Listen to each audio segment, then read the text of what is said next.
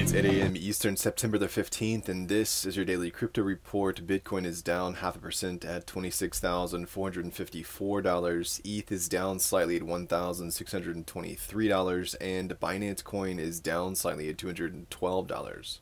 Well, crypto trading company Genesis has ceased all trading operations, including its international spot and derivatives trading, according to a spokesperson. The decision to stop offering these services was made voluntarily and for business reasons. Genesis had been a significant player in providing trading services to institutional clients before facing recent challenges. Coinbase received approximately $1 million inadvertently due to a trading bot's actions during the Curve Finance hack. The bot paid 570 ETH to ensure a Coinbase run Ethereum validator processed its trade quickly during the hack's chaos. Alchemix, which suffered losses in the hack, asked Coinbase to return the funds earned through this transaction, but Coinbase has not complied. The situation highlights the complexities of asset recovery in the crypto space and the blurred lines between stolen funds and earned funds in such cases.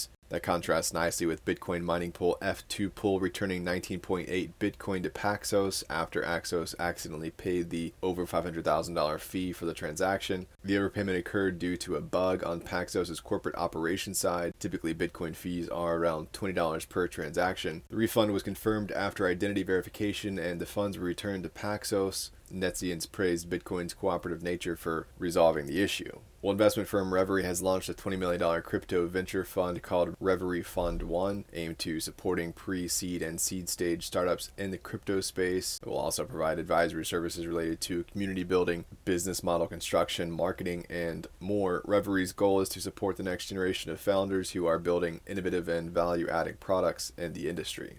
Crypto custodian BitGo and Bitcoin financial services firm Swan are planning to create a Bitcoin only trust company pending regulatory approval. The initiative aims to provide custody services focused solely on Bitcoin without exposure to other digital assets. BitGo's custody expertise will be combined with Swan's onboarding and fraud prevention capabilities. The goal is to establish the first Bitcoin only trust in the United States. The move reflects a desire to separate exchange and custody services following a traditional model used in the U.S. financial industry for decades. This decision comes after BitGo canceled plans to acquire Prime Trust, which later went into receivership. That's all for us today. Visit us at Substack.io for sources and links, and listen to us everywhere else you podcast under Daily Crypto Report.